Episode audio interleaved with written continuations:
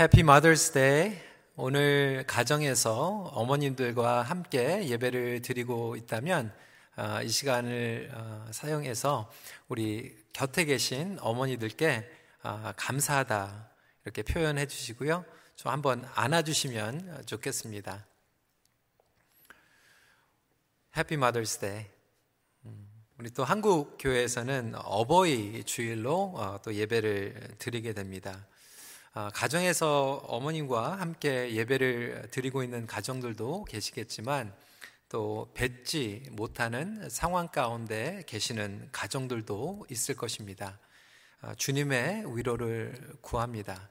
특별히 어려운 가운데에서 예, 작년에도 그리고 올해도 예, 코로나 사태로 어머니들을 찾아뵈지 못하고 또 아픈 가운데 아쉬운 가운데 있는 아, 우리 성도 여러분들에게도 또 주님의 평강이 임하기를 구합니다.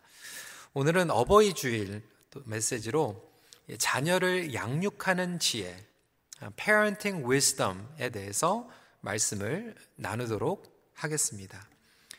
가정에서의 자녀 양육은 평생 영향을 끼치게 됩니다.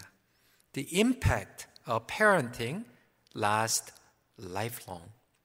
오늘 6절은 이렇게 시작을 합니다. 마땅히 행할 길을 아이에게 가르치라. 그리하면 늙어도 그것을 떠나지 아니하리라. 어렸을 때부터 가정에서 배운 교육 그리고 양육은 그들이 늙을 때까지 평생 떠나지 않는다고 말씀은 선포하고 있습니다. 그만큼 가정 그리고 가정 교육 얼마나 중요한지 모릅니다.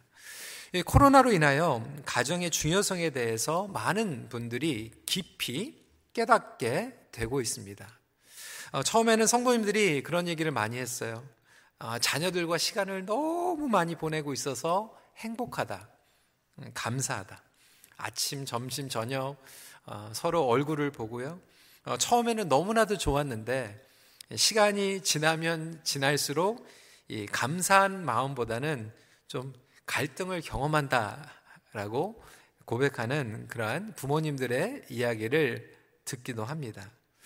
우리 어르신들 가운데에서는 자녀들이 이제 출가하고 또 따로 나가서 어, 살게 되는데 이 코로나 시대를 지나가면서 과연 내가 자녀들을 잘 키웠는가?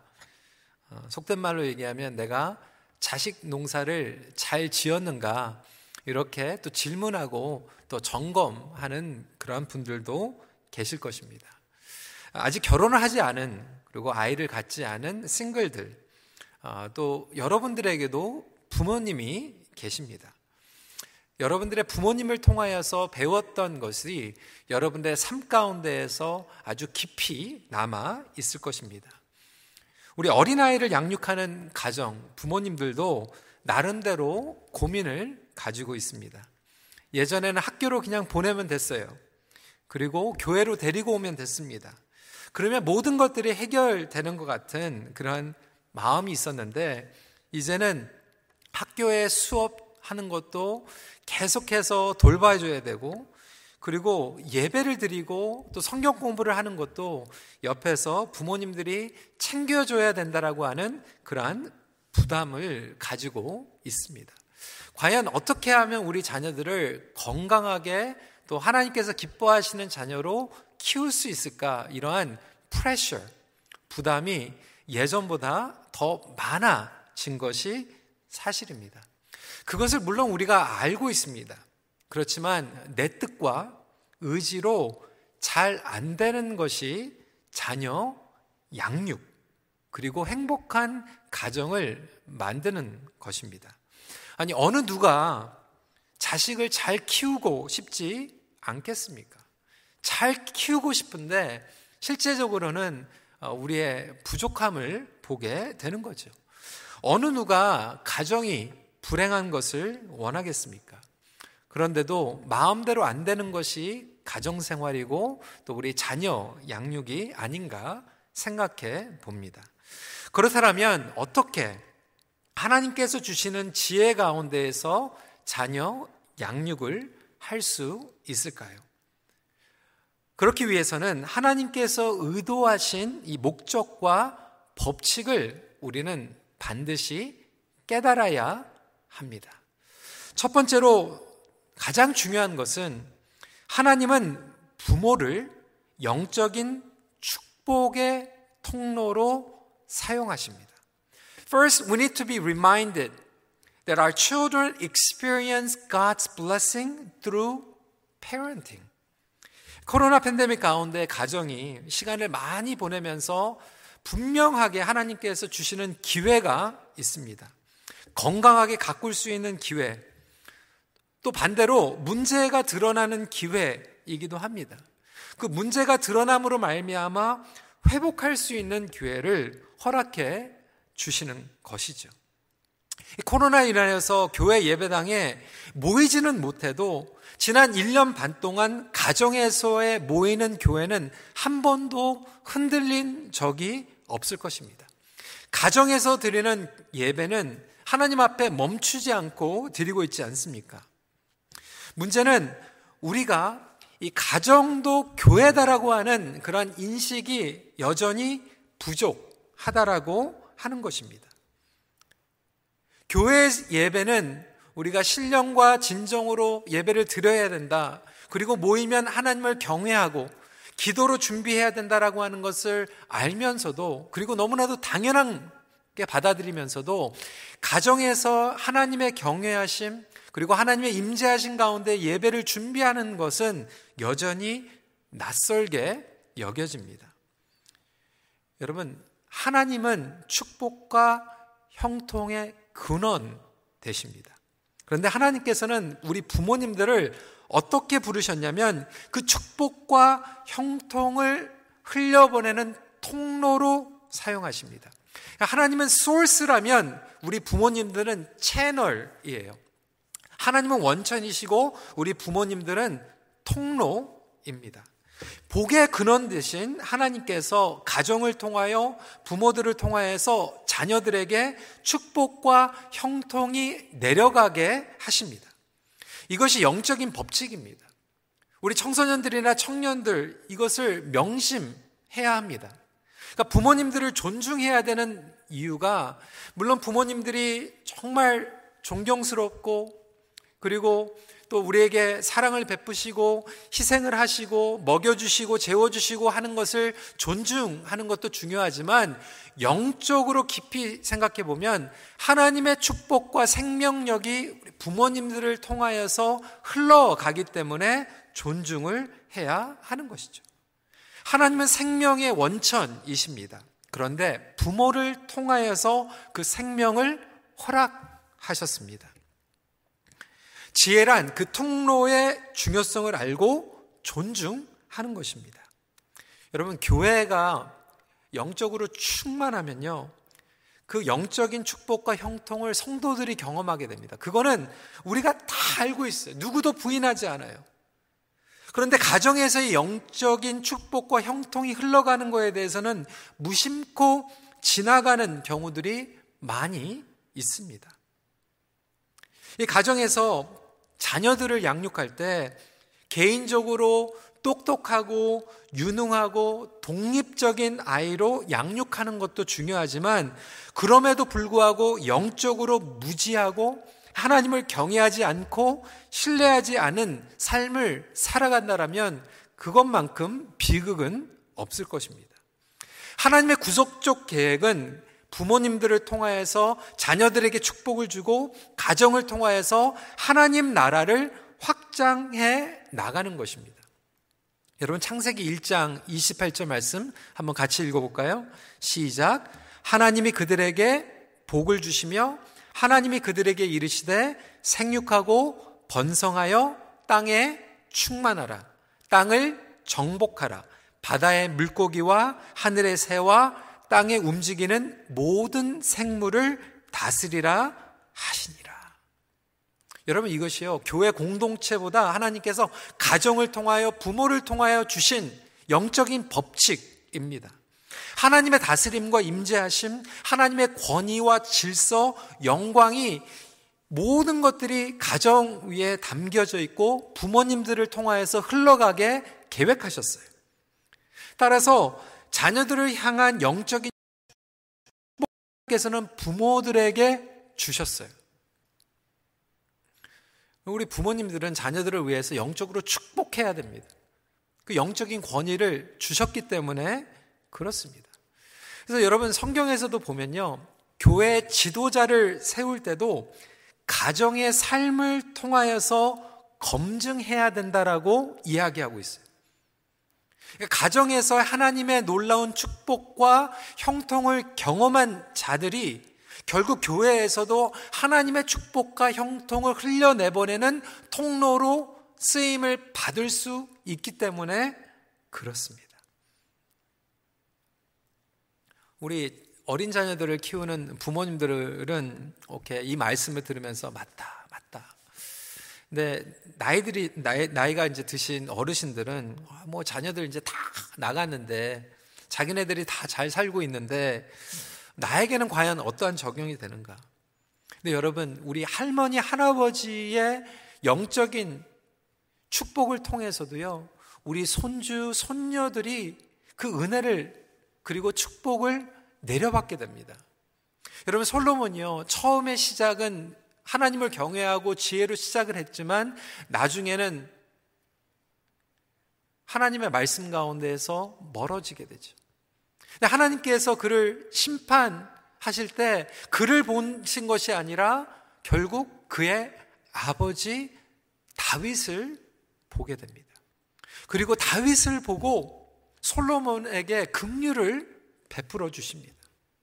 신명기를 봐도 정말 부모님들의 영적인 축복과 형통으로 인하여서 다음 세대가 3세대가 4세대가 하나님의 축복과 형통을 물려받는 것을 우리는 보게 됩니다. 이것이 영적인 법칙이에요. 그래서 우리는 그것을 아주 고귀하게 여겨야 됩니다. 잠언서 17장 6절 말씀 손자는 노인의 면류관이요 아비는 자식의 영환이라. 사랑하는 성도 여러분 반드시 기억하십시오. 하나님께서는 하나님의 자녀들에게 복을 주시기 원해요. 축복해 주시기 원해요. 그런데 그 축복은 부모를 통하여 가정을 통하여 흘러가게 된다라고 하는 것을 명심하시길 바랍니다. 그것을 아는 것, 존중하는 것이 지혜입니다. 두 번째 포인트는 양육과 훈육의 일관성을 통하여 열매 맺게 하십니다. 하나님께서는 우리 부모님들에게 가정, 자녀들을 허락해 주시고 그냥 단순히 그냥 영적인 축복과 형통을 얻게 하실 뿐만이 아니라 그것을 통하여서 양육하게 하시죠. The parents are called to bear fruit through consistency between discipline and discipleship. 오늘 15절 말씀입니다. 아이의 마음에는 미련한 것이 얽혔으나 징계하는 채찍이 이를 멀리 쫓아내니라. 그러니까 자녀 양육을 하기 위해서 하나님께서 청지기로 불러주셨는데 이 양육이라고 하는 것은 훈육과 함께 가야만 합니다. 우리 부모님들은 자녀들을 먹여주고 재워주는 것 뿐만이 아니라 그들에게 가치관, 삶의 목적, 그리고 방향을 제시해 주는 것이 필요합니다. 여러분, 교회 주일학교가 중요하죠. 주일학교에 와서 아이들이 양육을 받습니다. 그런데 그 양육이 충분하지가 않아요. 왜 그렇습니까? 주일학교 선생님들이 아무리 훌륭해도 우리 자녀들을 훈육할 수는 없어요. 양육은 하지만 훈육은 부모님들이 해야만 합니다. 누가 우리 자녀들을 키우고 있습니까? 요즘 우리 자녀들의 가치관은 어떻게 형성이 되고 있습니까? 헐리우드, 영화, 인터넷, 게임, 틱톡, 인스타그램, 여러분 이런 것들이 우리 자녀들을 키우고 있다라고 하는 거예요. 이러한 인터넷과 소셜 미디어, 틱톡이 그들에게 정보를 가져다 줄지는 모르지만 온전하게 키울 수는 없어요. 왜? 훈육이 없기 때문에 그렇습니다. 오늘날 양육 가운데 훈육이 없기 때문에 온전히 자녀들이 성장할 수 없다라고 하는 거예요. 양육과 훈육이 분리되어 있기 때문에 그렇습니다. 청년 세대도 마찬가지고요. 훈육이 없는 양육은 온전치 못합니다. 21절 말씀입니다. 내가 진리의 확실한 말씀을 깨닫게 하며 또 너를 보내는 자에게 진리의 말씀으로 화답하게 하려 함이 아니냐. 그러니까 이 양육을 discipleship이라고 얘기하면 훈육은 discipline이라고 얘기합니다. 여러분 제가 이 훈육에 대해서 얘기할 때 뭐 몽둥이를 가지고 여러분 캐나다에서 그렇게 하면 큰일 납니다. 요즘 한국에서도요 몽둥이 가지고 뭐 이렇게 매를 때리지 않아요. 제가 말씀을 드리고 있는 이 훈육은 아이들에게 책망을 하는 것이죠. 그리고 그것을 고치는 것이죠. 그런데 이 훈육을 많은 부모님들은 내가 보기에 거스르고 내 마음에 들지 않는 것을 고치려고 하는 것을 훈육이라고 생각합니다. 그러다 보니까 때로는 하나님의 말씀대로 훈육하지 못하고 분별하지 못하면서 내 감정에 따라서 그리고 내가 예전에 가지고 있었던 상처와 불완전한 것을 가지고 책망을 하게 되고 그러한 훈육으로 아이들에게 내가 받았던 상처를 그대로 물려주는 경우들이 더 많이 있어요. 폭행. discipline이라고 하는 것은 나를 절제를 하는 것을 이야기하거든요. 그런데 절제를 하지 못하고 discipline을 하는 거예요. 그러니까 parents가 자녀들을 discipline 할 때는 본인도 discipline을 하면서 discipline을 해줘야 되거든요. 그게 일관성입니다. 본인을 절제하지 못하고 discipline 하는 것을 악한 훈육이라고 얘기합니다. 온전치 못한 훈육이죠. 그러면 어떻게 훈육을 할 수 있을까요? 말씀의 기준이 가장 정확한 기준입니다. 이게 뭐냐면 어떻게 훈육을 하는가? How. 그리고 내가 왜 훈육을 하는가? 내가 원하는 대로 키우기 위해서 훈육을 하는 게 아니죠. 그 훈육의 기준과 목표는 분명합니다. 우리 자녀들이 예수 그리스도의 성품을 닮아가게 하기 위해서 성령의 열매를 맺게 하기 위해서 훈육을 하는 거예요.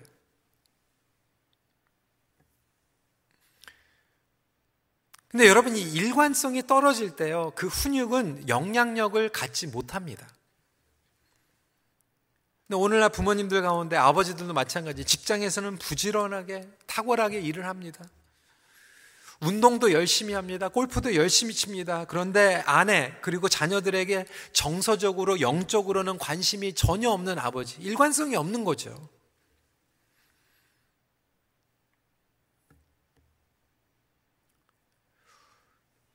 discipleship과 discipline이 일관성이 있어야 되는데 우리 부모님들 보면 어쩔 때는 형 동생이 막 때리면서 싸우는 거예요. 그러니까 아버지가 와가지고 때리면서 왜 때리냐고 동생 때리지 말라 그러면서 때립니다. 일관성이 없는 거죠. 말 대답하지 말라고 아버지 말 들으라고 어머니 말 들으라고 말 대답하지 말라고 얘기하면서 아, 정작 우리 부모님들은 아이들의 말을 듣지를 않아요. 말할 수 있는 기회를 주지 않아요. 스마트폰 고만 보라고 얘기하면서 정작 부모님들은 저녁 식사하면서 스마트폰 보면서 식사하고 있어요.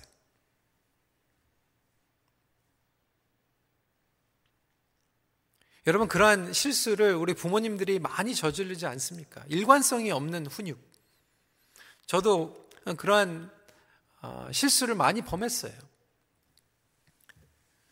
예전에 우리 딸 둘이 막 서로 이렇게 좀 싸우니까 제가 훈육을 하려고 그랬어요. 그날 좋아하는 그 TV 프로그램이 있었는데 오늘 너희들이 싸웠으니까 이거 못 본다고. 저는 나름대로 훈육을 한다고 생각을 했어요. 근데 제 아내가 그렇게 물어보는 거예요. 싸우는 거하고 TV하고 무슨 상관이 있느냐. 그러니까 싸우면 싸우는 거에 대해서 훈육을 해줘야 되는데 저는 아버지의 권위로서 아이들이 좋아하는 것을 빼앗아가는 것으로 훈육을 하려고 했다라고 하는 거예요. 그러니까 정말 잘못한 것이 있으면 잘못한 거에 대해서 훈육을 해줘야 되는데 우리는 엉뚱한 것을 가지고 디스플린을 합니다. 그러니까 아이들이 보기에는 맥 센스가 안 되는 거예요. 일관성이 없는 거예요. 근데 여러분 이 훈육과 양육은요. 결국 자녀뿐만이 아니라 부모를 훈련시키는 하나님의 섭리 그리고 지혜입니다. 우리 하나님께서는요, 여러분들에게 가장 적합한 자녀를 선물로 주셨어요. 우리의 인생에 있어서 실수 있을 수 있죠. 잘못된 결정이 있을 수 있죠. 그런데 하나님께서 자녀를 여러분들에게 보내주실 때는 실수가 없으세요. 가장 정확하고 가장 적합한 자녀들을 저와 여러분들에게 주셨어요. 우연은 없습니다. 사고는 없어요. 왜 그럴까요? 하나님의 지혜예요. 그 자녀로 말미암아 그 부모님들을 성화시키시길 원하시는 하나님의 지혜가 담겨져 있습니다. 그 자녀로 인하여서 하나님께 엎드리는 거예요. 그 자녀로 인하여서 하나님 앞에 매달리고 기도하게 되는 거예요. 그 자녀로 인하여서 내가 성화, 예수님의 성품을 닮아가게 만드시는 거예요. 그것이 하나님의 담겨져 있는 축복의 비밀입니다. 때로는 우리 자녀들이요. 우리 부모님들의 사랑을 받고 자라야 되는데 때로는 우리가 자녀들에게 상처를 줄 때가 너무나도 많이 있죠. 사랑받지 못할 때가 있어요. 얼마 전에 4월 달에 저희 교회에서 Sunday school에서 VBS 여름 성경학교를 일주일 내내 했습니다. 근데 끝나고 나서 이 교육부 스탭들이 저에게 얘기를 하는 거예요. 여러분, 이 딴 교회 얘기가 아니에요. 우리 교회 교육부 아이들한테 설문지를 했대요. 설문을 했대요. 근데 무슨 질문을 했냐면, 어, How many of you feel like you are born by accident? 우연으로, 어? 그냥 실수로 태어났다고 생각하는 사람 있으면 손들어 보라고 얘기를 했는데 여러분 우리 교육부 아이들 중에서 25%의 아이들이 손을 들었대요. 잘못 태어난 것 같다고. 실수로 태어 하나님께서 실수하신 것 같다고. 우리 부모님이 나를 사랑하는 것 같지 않다고. 여러분 하나님께서는 실수가 없으십니다. 우리에겐 실수가 있어요. 우리에게는 미스테이크가 있어요. 하지만 여러분들에게 자녀를 주실 때는 여러분들한테 최고로 적합한 퍼펙트 핏 자녀들을 선물로 주신 거예요. 바둑에서 얘기하죠. 신의 한 수. 하나님께서 여러분들에게 하나님의 한 수로 자녀를 그렇게 보내신 거예요. 왜? 그것을 통하여서 저와 여러분들이 하나님을 알아갈 수 있도록. 우리 자녀들을 훈육하는 것도 필요하지만 사실 하나님께서는 저와 여러분들을 지금도 훈육하시고 양육하시는 하나님 아버지이신 줄 믿으시기 바랍니다. 언제까지요? 우리 인생 평생 동안 하나님께서 우리를 디사이플십 하십니다. 마지막 포인트입니다. 세 번째, 양육을 통해 하나님의 선하심을 적용하며 사명을 이루게 하십니다. Calling us to apply God's goodness through parenting. 여러분, 우리가 지혜와 지식의 차이점을 알잖아요. 너무나도 기본적이죠. 지혜는 뭐예요? 지식은 뭐예요? 우리가 아는 거예요. 그런데 이 지식을 적용하는 것이 지혜예요. 성경 공부 많이 해서 성경 지식을 아는 것도 중요하지만 이 성경 지식을 우리의 삶 가운데에서 적용하는 것은 지혜입니다.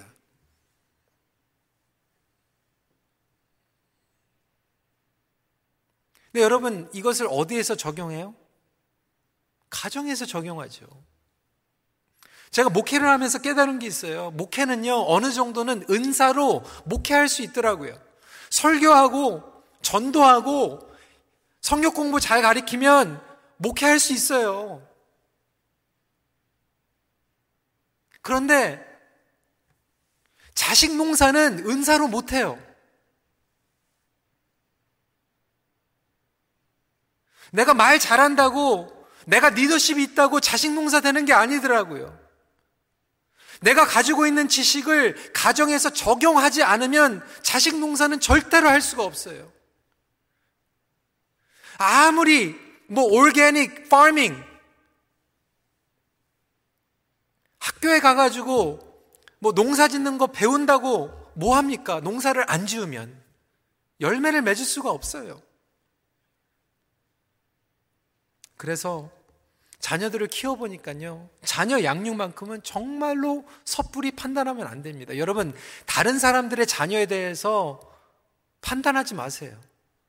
다른 부모님들이 어떻게 키우는가 판단하지 마세요. 저는 중고등부 전도사 오랫동안 하면서 솔직히 그때는 여러 가지 생각 많이 들었거든요. 뭐 자녀들 가운데서 좀 말 안 듣고 좀 딴 길로 가고 그러면 아버지가 장로님인데 어머니가 권사님인데 왜 저렇게 됐지? 근데 제가 자녀를 키워보니까요 정말 만대로 안 되는 게 자식 농사 아닙니까? 제가 얘기한다고 되는 게 아니에요. 근데 우리 자녀들은요, 그 삶을 적용하는 것을 보고, 보고, 듣고, 함께 하는 대로 그대로 합니다.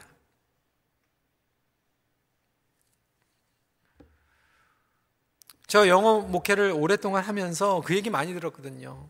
우리 EM 집사님들 가운데서도 이제 40대, 50대 중년이 된 집사님 오셔가지고 내가 잘할 때는 나, 우리 아버지처럼 나는 절대로 그렇게 안 살 거야. 나는 아버지, 우리 아버지 같은 아버지가 절대로 안 될 거야. 그렇게 얘기하면서 맹세하면서 결혼을 하고 자녀를 키우는데 어느 날 보니까 아버지가 한 대로 자기도 똑같이 하고 있다라고 하는. 예, 여러분, 내가 결심한다고 되는 게 아니, 아니더라고요. 내가 보고 들은 대로 그냥 따라하는 거더라고요. 신앙생활도 마찬가지 아닙니까?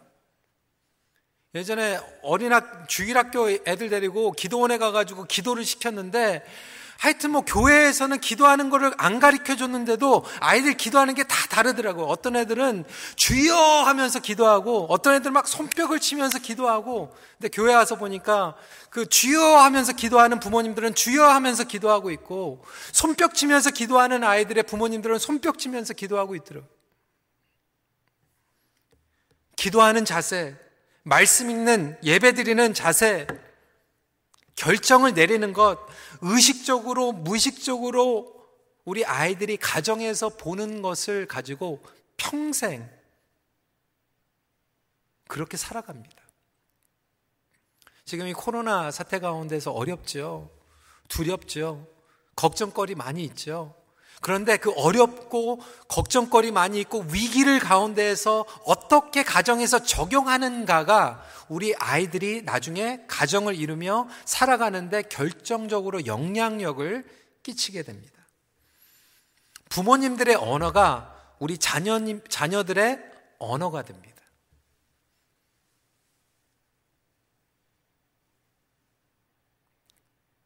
부모님들이 우리 자녀들을 자아상을 건강하게 세워주는 언어를 하게 되면 자녀들이 나중에 그 다음 세대에게 똑같은 언어를 하게 해줍니다.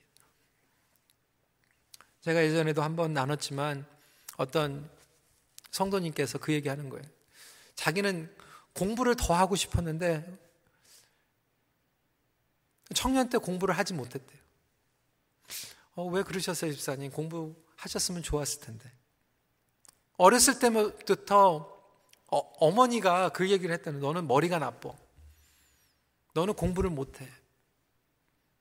머리가 나쁘다, 공부를 못한다는 얘기를 듣다 보니까 공부를 하고 싶었는데도 그냥 포기했다라고 하는 거예요. 반면에 어느 책에 보니까요, 미국의 아주 top 정상에 있는 한 건축가. 무엇이 당신이 그렇게 열매 맺는 건축가가 되었습니까? 고백을 하는 거. 일곱 살 때 아버지가 자기가 기계에 대한 흥미와 관심이 있는 것을 알게 되고 아버지가 장난감 가게에서 빌딩 세트를 사가지고 가져다 줬대. 어떻게 하는지도 모르는데 사다 주고 네 마음대로 그냥 틀려도 좋으니까 한번 맞춰봐. 나중에는 그 나무 위에 조그만 집을 만들 때도 엉터리 같은데도 설계도를 직접 그리게 하고 엉터리 설계도를 가지고 집을 짓는 거를 직접 같이 했대요. 형편이 없는 모양이있는데도 자기가 그린 대로 그대로 지어줬대요.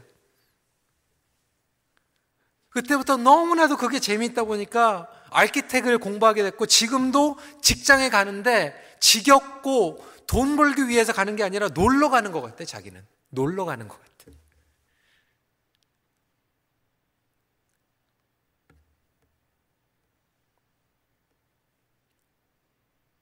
여러분, 그것이 가정에서의 적용함으로써 자녀들이 배우게 된 거예요.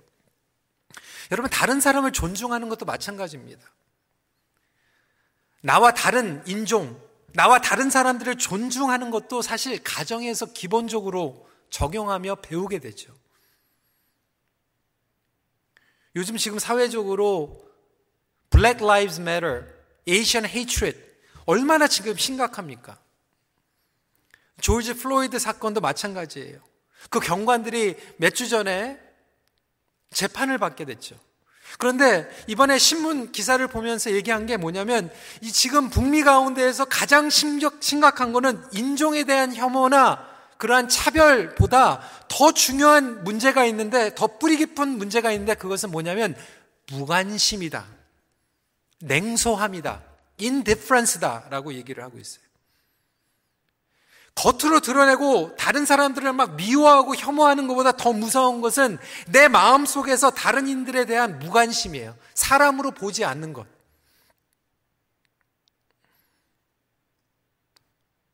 홀로코스트의 생존자이며 Nobel Prize의 아, 노, 노벨 Nobel Prize를 받은 이 어, 엘리 위젤은 이렇게 얘기했습니다. The opposite of love is not hate.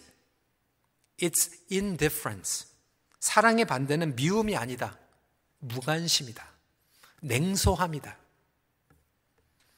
여러분, 가정에서도요, 이 냉소주의, 무관심, 무슨 얘기예요? 넌 공부만 잘하면 돼. 다른 사람 신경 쓰지 마. 너만 잘 살면 돼. 오늘 7절부터 9절 말씀, 부자는 가난한 자를 주관하고 빚진 자는 체주의 종이 되느니라. 악을 뿌리는 자는 재앙을 거두리니 그 분노의 기세가 쇠하리라. 선한 눈을 가진 자는 복을 받으리니 이는 양식을 가난한 자에게 주민이라. 여러분 이것은 단순히 부자 되는 것, 가난한 사람 도와주는 그 교훈 이상이죠. 어떻게 하면 다른 사람들을 존중해 주는 삶을 살아갈 것인가? 다른 사람들을 섬기고 나누는 삶을 살아갈 것인가? 그래서 여러분 가정교회가 중요합니다. 목장이 중요해요. 우리 아이들이 그걸 보는 거거든요. 우리 부모님들이 다른 사람들을 어떻게 섬기는가? 그 보는 대로 자녀들이 나중에 성장해서 똑같이 배웁니다. 집에 초대해서 먹는 것을 나눠주고 함께 나눠주는 것을 보는 자녀들은 나중에 똑같이 그렇게 살아가요.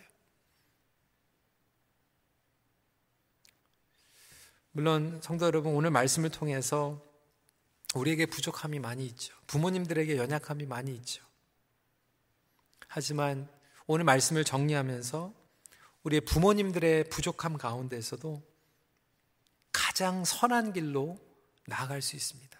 그것은 예수님께 나아가는 것입니다. 가정의 가장 놀라운 축복은 예수 그리스도인 줄 믿으시길 바랍니다. 오늘 말씀을 통하여서 저와 여러분들이 스스로 정죄하는 그런 메시지가 아니에요. 우리에게는 연약함이 있어요. 부족함이 있어요. 우리가 실수한 부분들이 있어요. 그런데 그럼에도 불구하고 자녀들에게 가장 최선의 것을 줄 수 있는 것은 뭐냐면 우리 부모님들이 주님 앞에 돌아가는 거예요. 예수 그리스도 안에서 우리가 부족한 것을 회개하고 고백하는 것을 보여주는 거예요. 그랬을 때 우리 자녀들이 부모님들이 연약함을 통하여서 주님 앞에 돌아가는 것을 봤을 때 우리 자녀들도 똑같이 그들의 부족함 가운데서 주님 앞에 나갈 수 있습니다. 이것이 가장 놀라운 축복인 줄 믿으시길 바랍니다. 우리 부모님들 예수님께 돌아가는 걸 보여주세요. 잘못한 거 있으면 주님 앞에서 회개하세요. 자녀들에게 고백하세요. 그러면 우리 자녀들도요, 그것을 보고 똑같이 그들이 잘못했을 때, 실수했을 때, 실패했을 때 주님 앞에 돌아갈 수 있습니다. 그것이 저와 여러분들이 할 수 있는 가장 선한 삶이에요. 오늘 성도님들 가운데서 부모님들에게 사랑을 받은 성도님들도 있지만 깊은 상처를 경험하신 성도들도 있을 거예요. 정말 말로 할 수 없는 그러한 상처를 받은 자녀들도 있어요. 여러분, 그 상처를 계속 짊어질 필요가 없습니다. 주님 앞에 그것을 고백하세요. 맡기세요. 우리 주님께서 여러분들의 상처를 치유해 주실 것입니다. 예수님께서 놀라운 은혜로 회복시켜 주시며 갈망하 기도하며 나가십시오. 하나님께서는 저와 여러분들의 자녀를 절대로 버리지 않으십니다. 말씀을 마칩니다. 예수 그리스도 안에 거하는 자녀는 절대로 망하지 않습니다. Children who abide in Christ would never go astray. 같이 기도하겠습니다. 여러분 이 시간에 우리 부모님들은 다시 한번 우리 부모의 부르심을 생각하면서 우리 할머니 할아버지들도 그렇게 기도했으면 좋겠어요. 하나님, 하나님이 생명과 영적인 축복과 형통의 근원이라면 저를 통로로 불러 주셨는데 혹시 나의 부족한 가운데에서 그것이 막혀져 있는 부분이 있다라면 주님 용서해 주세요.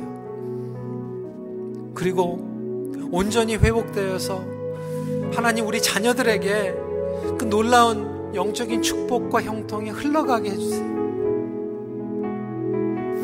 이렇게 기도하는 시간 갖길 원합니다. 또한 우리 자녀들은 이 시간에 우리 부모님들을 위해서 기도했으면 좋겠어요. 우리 부모님들을 통하여서 받았던 사랑과 희생, 감사야. 혹시 우리 삶 가운데서 해결돼야 될 그런 부분들이 있다면 그것도 주님 앞에 고백하면서 주님의 회복을 위해서 같이 기도하는 시간 갖길 원합니다. 혹시 우리 부모님들이 자녀들을 양육하고 훈육하는 데 있어서 온전한 목적과 방향이 없이 그냥 내가 원하는 대로 내 감정 때문에 내가 받은 상처 때문에 두려움 때문에 훈육을 했던 부분들이 있다면 그것도 주님 앞에 인정하고 주님 우리 가정에서 예수님의 성품을 닮아가는 그러한 양육과 훈육이 일어나게 해주시고 무엇보다도 주님 앞에 늘 함께 회복되고 회개하고 돌아갈 수 있는 가장 선한 삶을 적용하며 살아갈 수 있도록 주님 믿음을 허락하여 주시옵소서 이 시간에 함께 기도하는 시간 갖도록 하겠습니다. 기도하시겠습니다.